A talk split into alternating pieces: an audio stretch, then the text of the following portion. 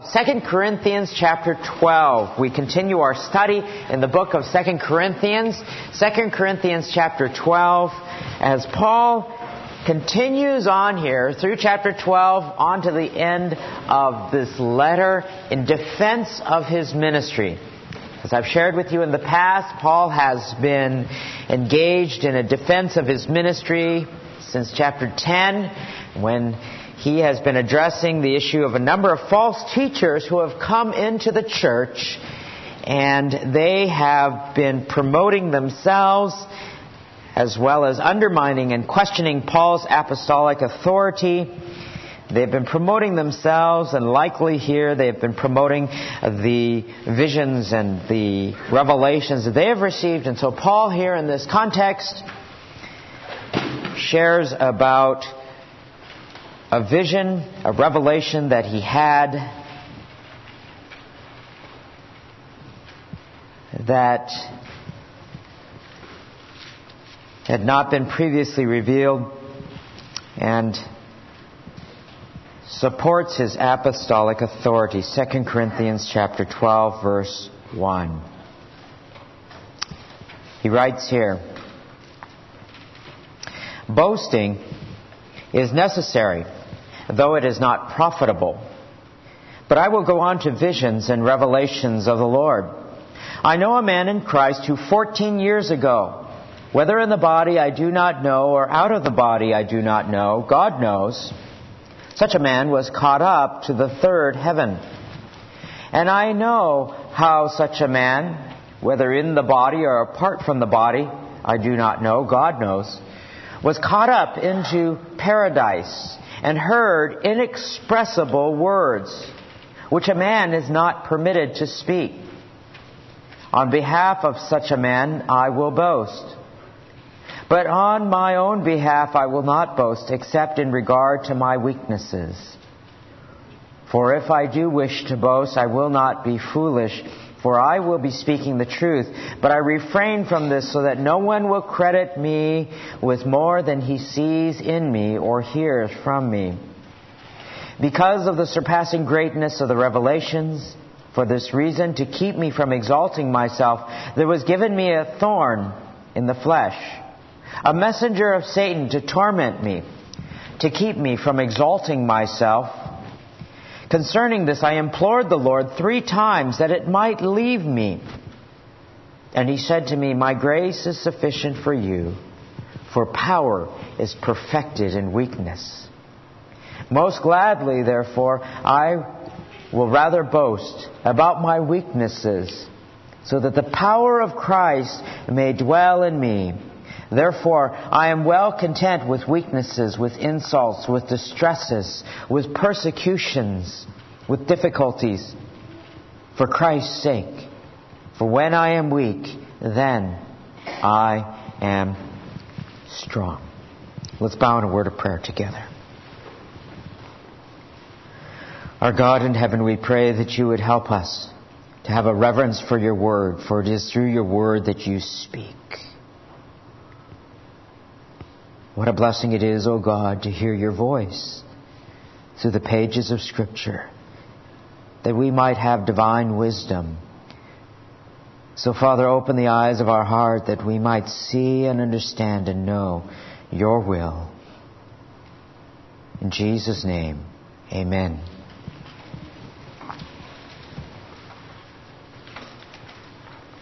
Eliza Morgan, in a article published in Christian Parenting Today, she writes, quote, My parents divorced when I was five.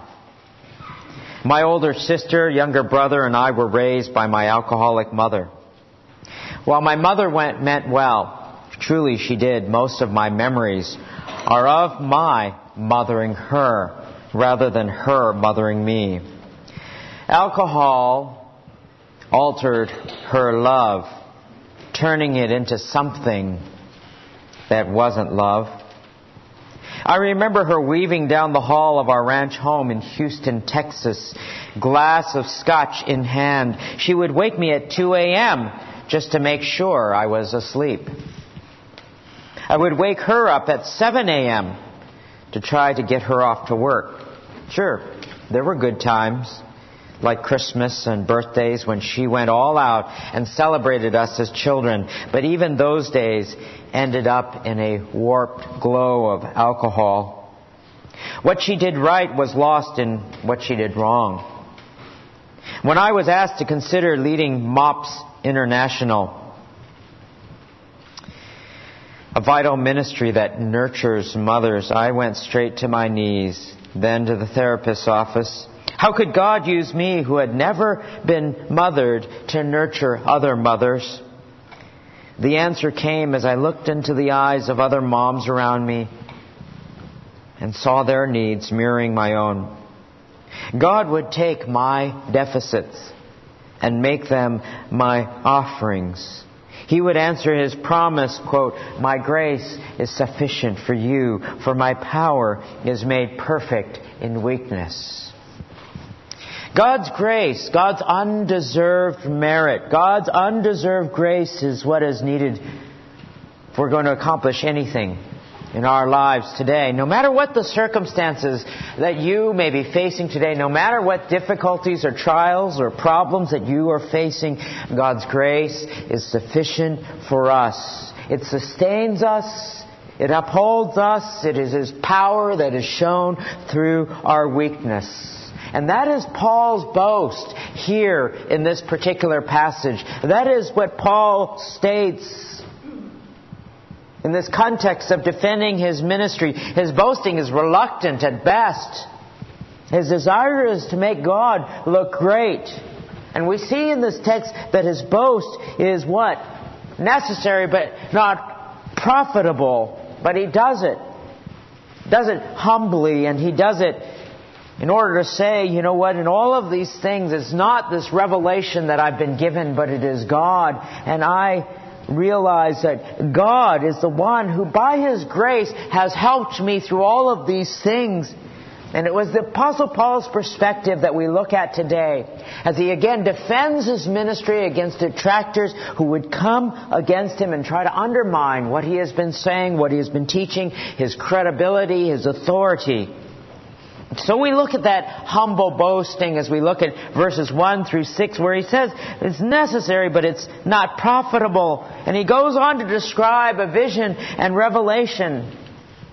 It's reluctant at best, as I mentioned. He doesn't want to, but his hand is being forced. Likely because these, these false teachers who had come in, they had come in and, and they had claimed perhaps to have visions of their own. That was not un, common in those days to have a secret knowledge. If you were a spiritual teacher back then, to have a vision, to have a revelation, to have some sort of secret knowledge, some supernatural revelation, something where God spoke to you, you would be, ooh, ah, I want to listen to that person. Likely that's what they were saying. You know, over the years there have been many people who have had some type of vision of heaven who've claimed to gone to heaven and come back. They've come back and tried to make money off of that. For example, Dr. Collett, a medical doctor, worked almost 50 years with the people in the Amazon River basin of South America. He claims to have been transported back in 1982 for five and a half days. And he says that he talked with God, the Father. He talked with the Son. He talked with the Holy Spirit. He talked with Elijah and Elisha, with Abraham, Moses, and Paul and others. He said he viewed mansions of saints and toured buildings under construction. For $100, you can get a videotape of him detailing all of these things.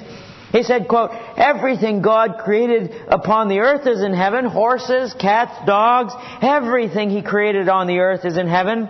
In the way of animals, only those are perfect. For example, dogs do not bark. You don't need plumbing. You can go to the banqueting house and eat all you want and no plumbing is needed, unquote.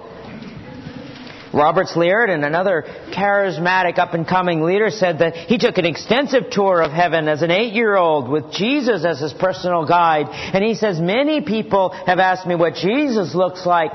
He's five foot eleven to six feet tall. He's got sandy brown hair. It's not too long. It's not too short. He's a perfect man. Whatever you picture as a perfect man, that's what Jesus is. He's perfect in everything. The way he looks, talks, everything, that's the way I remember him, he says.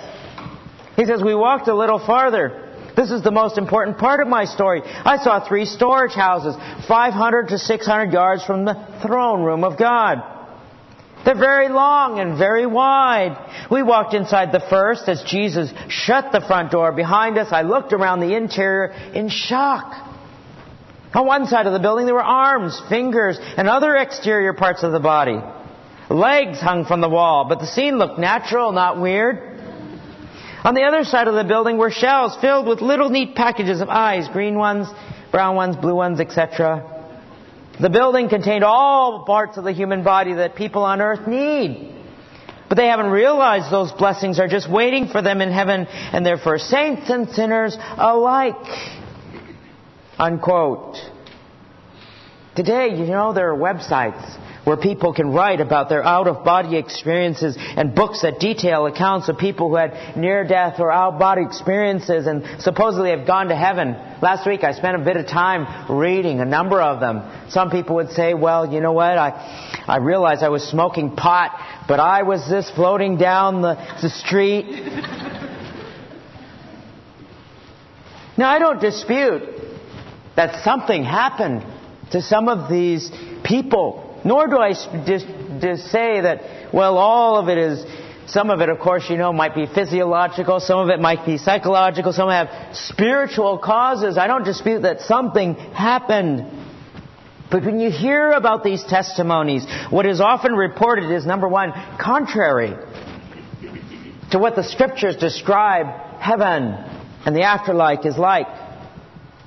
Another problem is that oftentimes the reports are always positive, and that was one of the contentions with some of the promotion of these things of those who have gone to heaven and come back because it doesn't seem to matter what you believe. It was always positive. And that leads people to think that, you know what? It doesn't matter.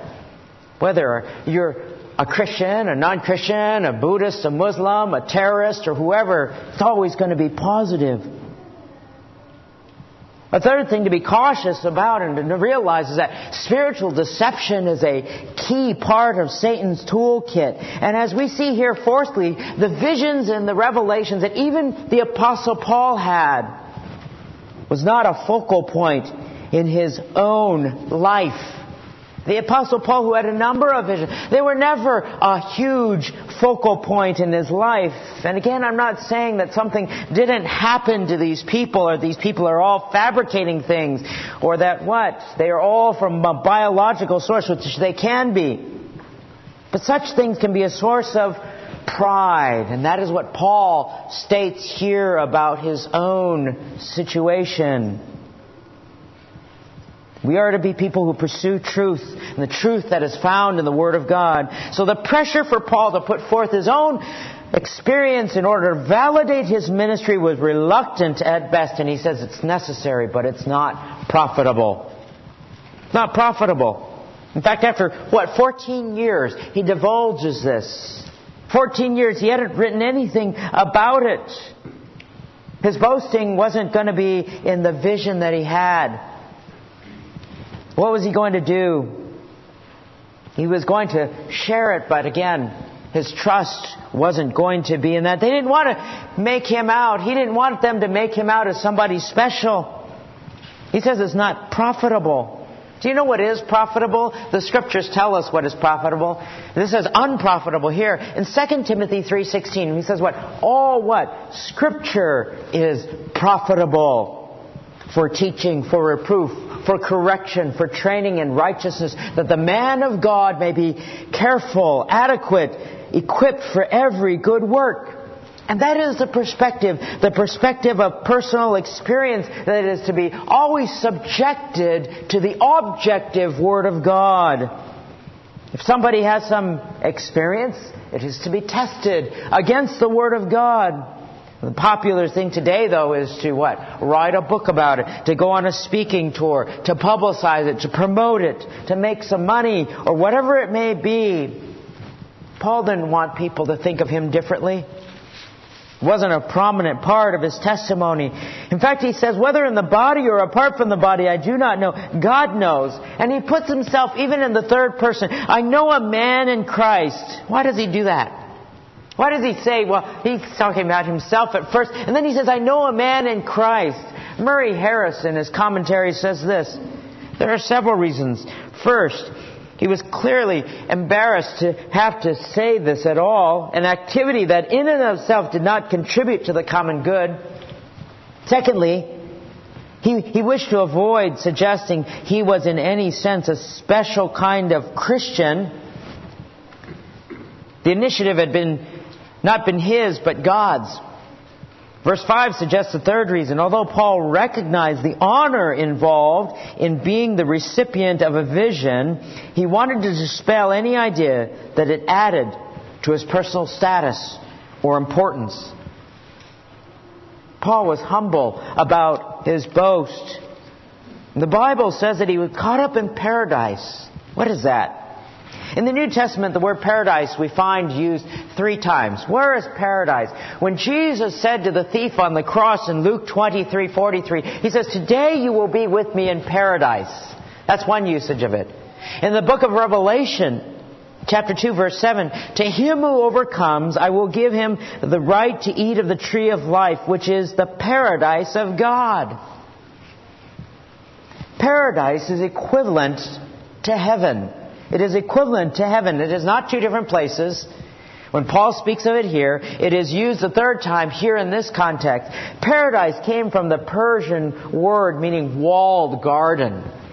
And the greatest honor, you see, for a Persian king to give to one of his subjects was to invite one of his subjects to come to what was one of the greatest places in Persia, and that was in the gardens. It was the bestowment upon the individual of a great honor to come and walk in the garden with the king as one of the king's companions. Isn't that interesting? That someday you and I will be in paradise, walking in the garden of God, so to speak, being called a companion or a friend of Jesus. That's where the tree of life will be. That's where all peace will be. Someday we'll be in paradise. Paul went.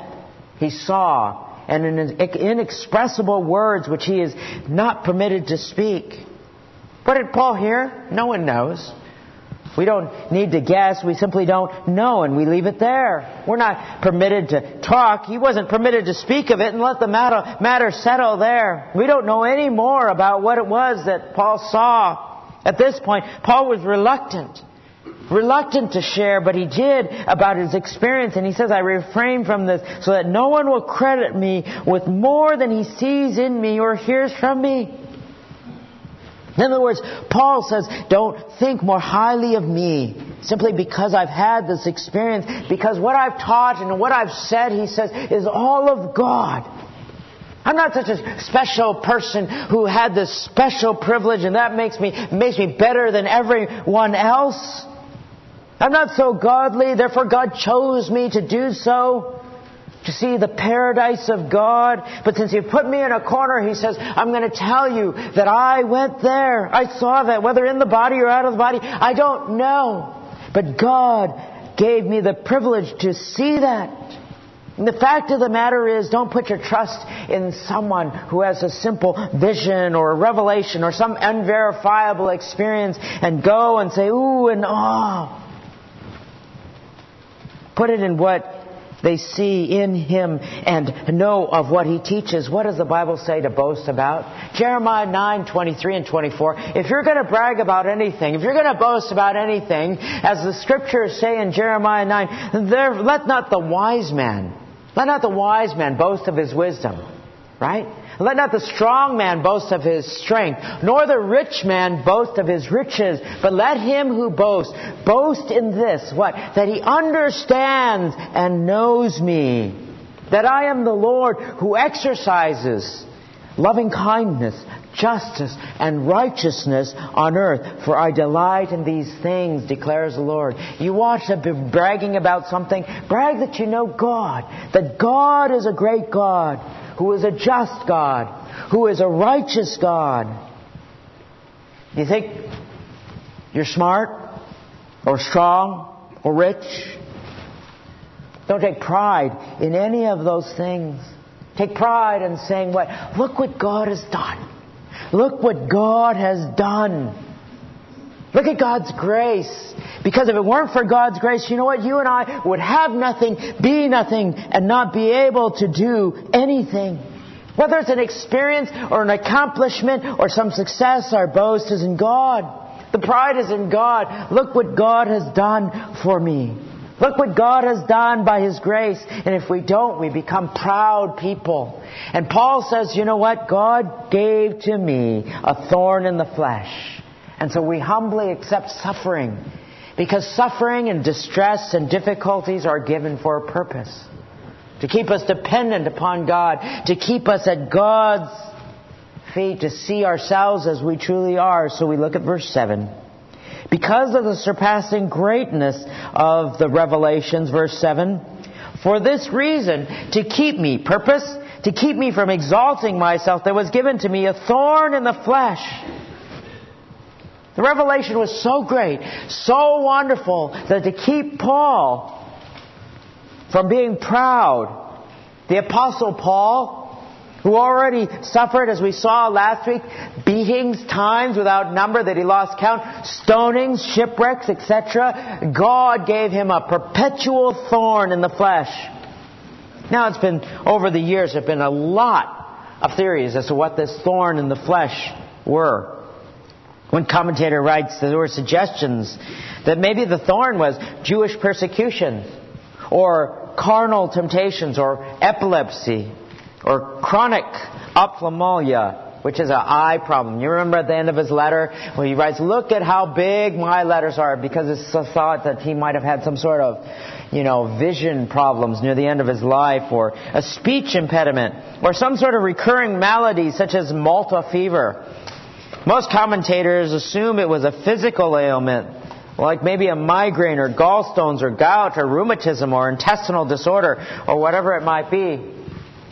Skolops is the word, thorn. Could be translated as stake. Could be translated as stake. And the intensity of the suffering it caused Paul, it wasn't a small little, it wasn't a small little splinter. It was a thorn. And it's important to note that Paul acknowledges, number one, this thorn came from God. This thorn came from God. God gave it to Paul, just like Job was afflicted. But it was a messenger of Satan. It was a messenger of Satan. Remember, Satan could only go and afflict Job by permission from God. It's been Satan, it's been said that Satan is God's devil. There is nothing that Satan can do except by the permission of God. And God brings difficulties into our lives or trials. A lot of times we assume maybe that sickness or calamity couldn't ever come from God. But this is one example among many throughout the Old and New Testament in which God permits and sometimes brings intentionally into a person's life where suffering ultimately comes by the hand of God. And this was a messenger of Satan. And it's important to note that Satan, once again, he cannot do anything to anyone, but God would grant to him permission. Job was a righteous man. But Satan was given permission to touch him and to afflict him. Satan belongs under the control of God and always will be under the control of God. So there's no reason to fear the devil or demons because none can do anything to you unless it is by God's permission.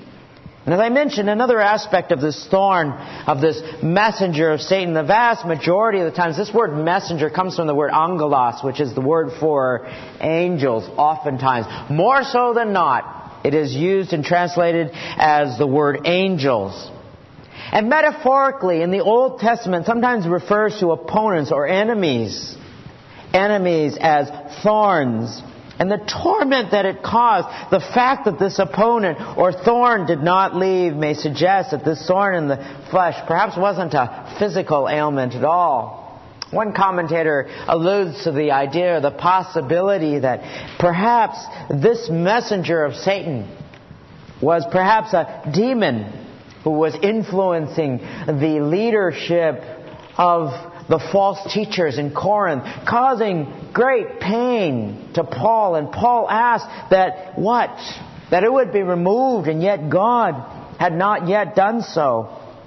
That's perhaps consistent with the context. That's one possibility. We really don't know because there's not as much given here. But ultimately we do know that the thorn caused great pain, that it was given by God, that it was a messenger of Satan, that was not removed, and that it was to keep Paul humble. That is the purpose of much of our suffering, isn't it? Many times when we have problems in life, it is to keep us humble. It is to keep us dependent upon God. Suffering causes us to bow and to come to our knees to ask of God. Otherwise, pride would take over, wouldn't it be? We lose what we had. Why? Because we've forgotten that maybe it was a gift from God in the first place, and we go to God and pray. Whether it's our health, our possessions, or our privileges. Maybe our love has been in the wrong place for all of this time and we no longer depend upon God because we think to ourselves, it's because of me, I earned that, or I made that, or I'm a self-made person, or whatever it may be. And God brings something into our lives to remind us that He is here. What is the thorn in your flesh? What is the trial or the pain or the difficulty that keeps you dependent upon God? For us, it may be very much different, but God allows suffering to come that we might see ourselves as we truly are, in the truth and the light of the Word of God. And Paul's response is what we would all do. He asked of God to take it away, but God left it. To show himself through our weakness. And we see that as the third point. That Paul learned contentment even in suffering that we learn contentment even in suffering because God's grace is sufficient. He said to me, My grace is sufficient for you, for power is perfected in weakness. Grace is God's gift. It is undeserved merit, something we didn't earn, something we don't deserve, something that we're not worthy of, the truth of the matter is everyone here has problems. No matter how perfect your family looks, no matter how perfect your kids look here on Sundays, everyone has problems because of sin in the world. And God has given us so the grace needed to withstand, to uphold, to endure, strength to endure, and God has granted to us everything we need pertaining to life and godliness, as First Peter would tell us. Everything we need, God has given to you to help you bear that burden, to help you carry that load, to find victory in your life. God's grace is sufficient. God's grace is sufficient to help us to love the person who is very difficult in our life. God's grace is sufficient to help us when we've lost a job God's grace is sufficient when we have pain and when we're sick or when somebody we love in our life is going through a hard time. God's grace is sufficient to help us to overcome and to uphold them. We've all been aware of athletics since we've been watching the Olympics. There's a Nike commercial that when the commercial shows on television, you know, advertising Nike and their swoosh, it doesn't say a word but what it shows is a series of people with one thing in common. In all of these people, there is a scar or a nasty injury. So there's a cowboy there in this commercial with a huge scar around his eye. There's a fellow with a bulbous cauliflower ear that's huge. And another man with a horribly calloused horribly calloused feet. And there's no explanation. Simply the Nike logo that says, just do it. And the ad has been criticized for being very incomprehensible and extreme, but the key to the commercial that's shown on TV is the background music. Joe Cocker sings, You are so beautiful to me. You see, to the wrestler who has the ear, or to the surfer who has the shark bite, or the bull rider who's blind in one eye, injuries are beauty marks. And to their fans, these athletes are beautiful because of their scars. Beauty is in the eye of the beholder, Mike Foligno says, the ad's creator. In God's grace, He looks upon our lives and the scars that we have. In God's grace, He accepts us as we are when we come in repentance to Him, and He says, You are so beautiful to me. And He empowers us to overcome as an athlete continues to, tr- to train, to play in His special Olympics. And God desires to show His grace in your life and in my life.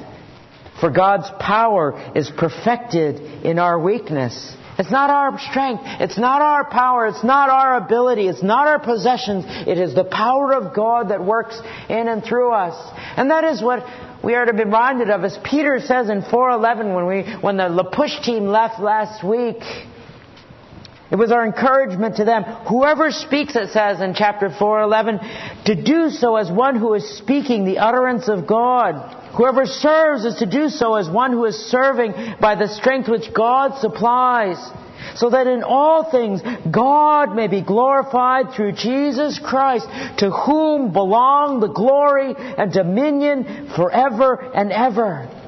Amen. Because God's grace shines through our weakness.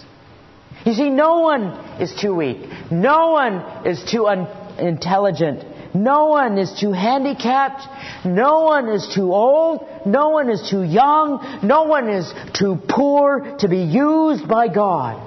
But there are plenty of people who are too proud, who are too rich, who are too strong, too smart, too self-sufficient, too independent, too selfish, that all they want to do shine for themselves and they get in the way. God desires to show both His grace and His power.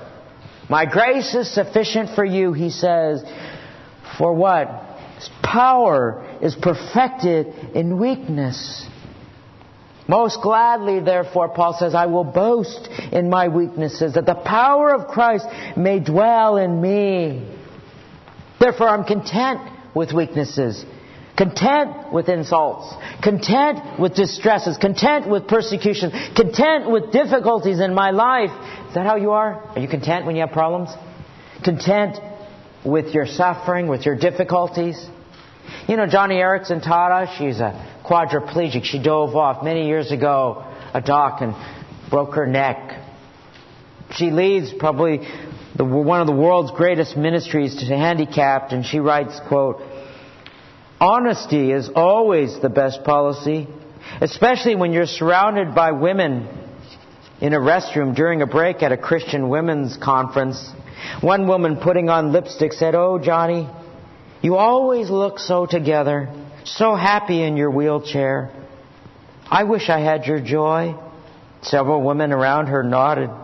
How do you do it? She asked as she capped her lipstick. I don't do it, I said. May I tell you honestly how I woke up this morning? This is an average day. After my husband Ken leaves for work at 6 a.m., I'm alone until I hear the front door open at 7 a.m. That's when a friend arrives to get me up. While she makes coffee, I pray, Lord, my friend will soon give me a bath, get me dressed, sit me up in my chair, brush my hair and my teeth, and send me out the door. I don't have the strength to face this routine one more time. I have no resources. I don't have a smile to take into the day, but you do. May I have yours? God, I need you desperately. So what happens when your friend comes into the bedroom? One of them asks. I turn my head toward her and give her a smile sent straight from heaven. It's not mine, it's God's. Unquote.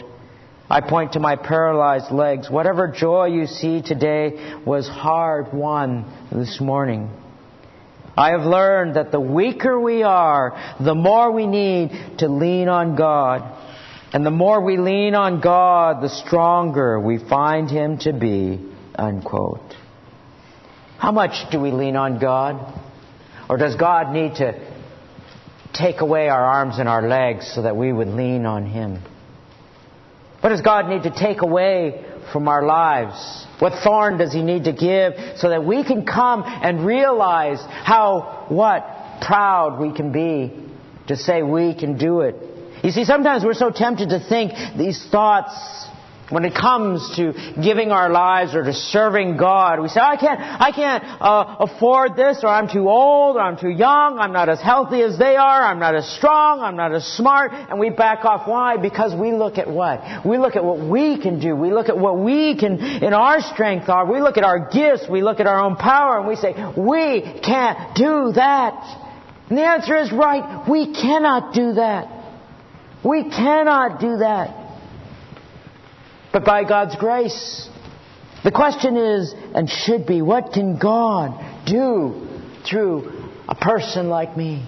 What can God do that is above and beyond all that we ask or think? That is the power that works. His grace is sufficient because power is perfected in our weakness. And that's why Paul can say, you know what, I'm content therefore. I'm content when I suffer. I'm content when I have distress. I'm content when people say things about me because you know what? It's not going to be me. It's going to be God. And when I'm weak, I am strong. We accept whatever difficulties we have. We accept whatever difficulties we have for the cause of Christ, that God might shine through our weakness. And during the darkest times, we need God. John Claypool, who's a pastor of Crescent Hill Baptist Church in Louisville, he had a little daughter. The little daughter had leukemia. When she went into remission, everybody thought that God had healed her. But on an Easter Sunday morning, she had a recurrence. And in his book, Tracks of a Fellow Struggler, Claypool writes about his daughter and says, Daddy, Daddy, did you talk to God about my leukemia? He said, Yes. We've been praying for you. She asked, Did you ask him how long the leukemia would last? What did God say? What do you say to your daughter when you can't help her and the heavens are silent? A few hours later, the girl died. The following Sunday, John Claypool got up to preach. And his text was Isaiah 40 verse 31. Those who hope in the Lord will renew their strength. They will mount up on wings like eagles. They will run and not grow weary. They will walk and not be faint. There are three stages of life, Claypool said. Sometimes we mount up on wings as an eagle and fly. We're on top of the world. And sometimes we run and we don't grow weary. We can just go through the routine. Sometimes the best we can do is to walk and not faint. And that's where I am now. I need your prayers. Like Paul, he could say, For when I am weak, I am strong. God's grace is sufficient for you, no matter what life brings. God's grace is sufficient to uphold you when you don't have a job. God's grace is sufficient for you when you are ill. God's grace is sufficient for you when there's a calamity in your life because why? God shines through our weakness. God shines and His grace is sufficient because He's the one who carries you through and we can shine and testify for His glory when we suffer for His sake. God's grace is sufficient.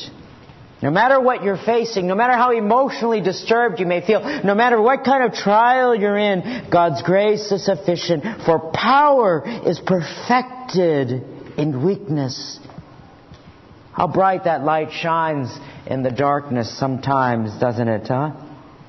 Most gladly, therefore, I would rather boast about my weaknesses, that the power of Christ, it says in verse 9, that the power of Christ may dwell in me. Is that our heart? To be content no matter what we go through? God's grace is sufficient for you and for me. Let's bow together in prayer. Father in heaven, your grace is enough. Your grace is enough when we, oh God, realize that everything we are, all that we have, all that we have ever obtained is by your grace. So, Father, wipe away the pride in our own heart that says, Oh, Father, I did this. I don't need you. Or I have these things. Oh, God, forgive us for that sin. Oh, God. And may we, O oh Father, learn what it is to depend upon you, knowing that even a simple smile in the morning is by your grace. In Jesus' name, amen.